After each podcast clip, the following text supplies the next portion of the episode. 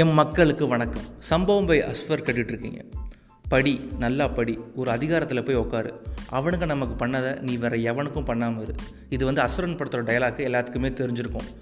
இந்த டைலாக்குக்கும் இப்போ நான் சொல்ல போகிற ஒரு குட்டி கதைக்கும் ஒரு குட்டி சம்மந்தம் இருக்குது ஒரு மூணு வயசு பையன் அவங்க அப்பா வந்து அவனை விட்டு போயிடுறாங்க. கொஞ்ச நாள் அவங்க அம்மாவும் அவனை விட்டுட்டு இன்னொரு கல்யாணம் பண்ணிக்கிறாங்க. ஸோ ரொம்ப டிப்ரெஸ்டாக இருக்கான். அப்பாவும் இல்லை அம்மாவும் இல்லை அப்படின்னு சொல்லிட்டு ரொம்ப சரக்குக்கும் தம்முக்கும் அடிமையாகிறான் ஒரு குட்டி அர்ஜுன் ரெட்டியாகவே வாழ்ந்துக்கிட்டு இருக்கான்னு வச்சுக்கோங்களேன். இப்படி தான் லைஃப் போய்கிட்டு இருக்கு. அவங்க பாட்டி தாத்தா தான் அவனுக்கு எல்லாமே. அவங்க தான் இவனை கேர் எடுத்து பார்த்துக்கிறாங்க. ஸோ வந்து ஒரு நாள் நைட்டு போதையில் வந்துக்கிட்டு இருக்கான். அப்போ வந்து பேஸ்கெட் பால் மேட்ச்சை போட்டு விட்றாங்க இவன் கண்ணு முன்னாடி.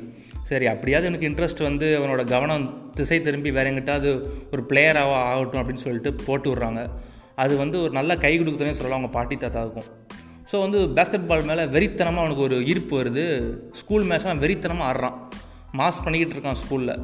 கொஞ்ச நாள் கழிச்சு அவனோட ஃப்ரெண்டு வந்து இவனை பார்க்க வரான் மச்சான் உனக்கு ஒரு நியூஸ் சொல்ல போகிறேன் உன் மனசை கொஞ்சம் திடப்படுத்திக்கோ அப்படின்னு சொல்கிறான் என்னடா சொல்லு? அப்படின்னோடனே உன்னை தூக்கிட்டு ஒரு ஒயிட்டான ஒரு பையனை பேஸ்கெட் பால் மேட்ச்சில் போட்டாங்கடா அப்படின்னு சொல்கிறான் என்ன? எனக்கு ஒன்றுமே புரியல.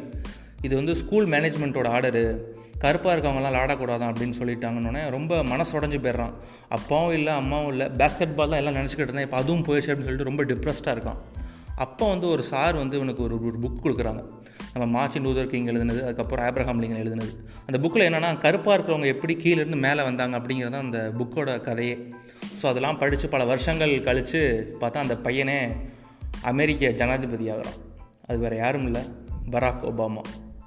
அதாவது பிளாக் லிவ்ஸ் மேட்டர்லாம் சொல்கிறாங்க இங்கே எல்லா மனுஷனுமே கருப்போ சிவப்போ திறமை இருந்தால் யாருனாலும் மேலே வரலாம். அதுக்கு இது ஒரு சாட்சி. அதாவது ஒரே ஊரில் வாழ்கிறோம் ஒரே மொழி பேசுகிறோம் இது போதாதான் ஒன்றா வாழ? Stay positive stay safe ta ta bye bye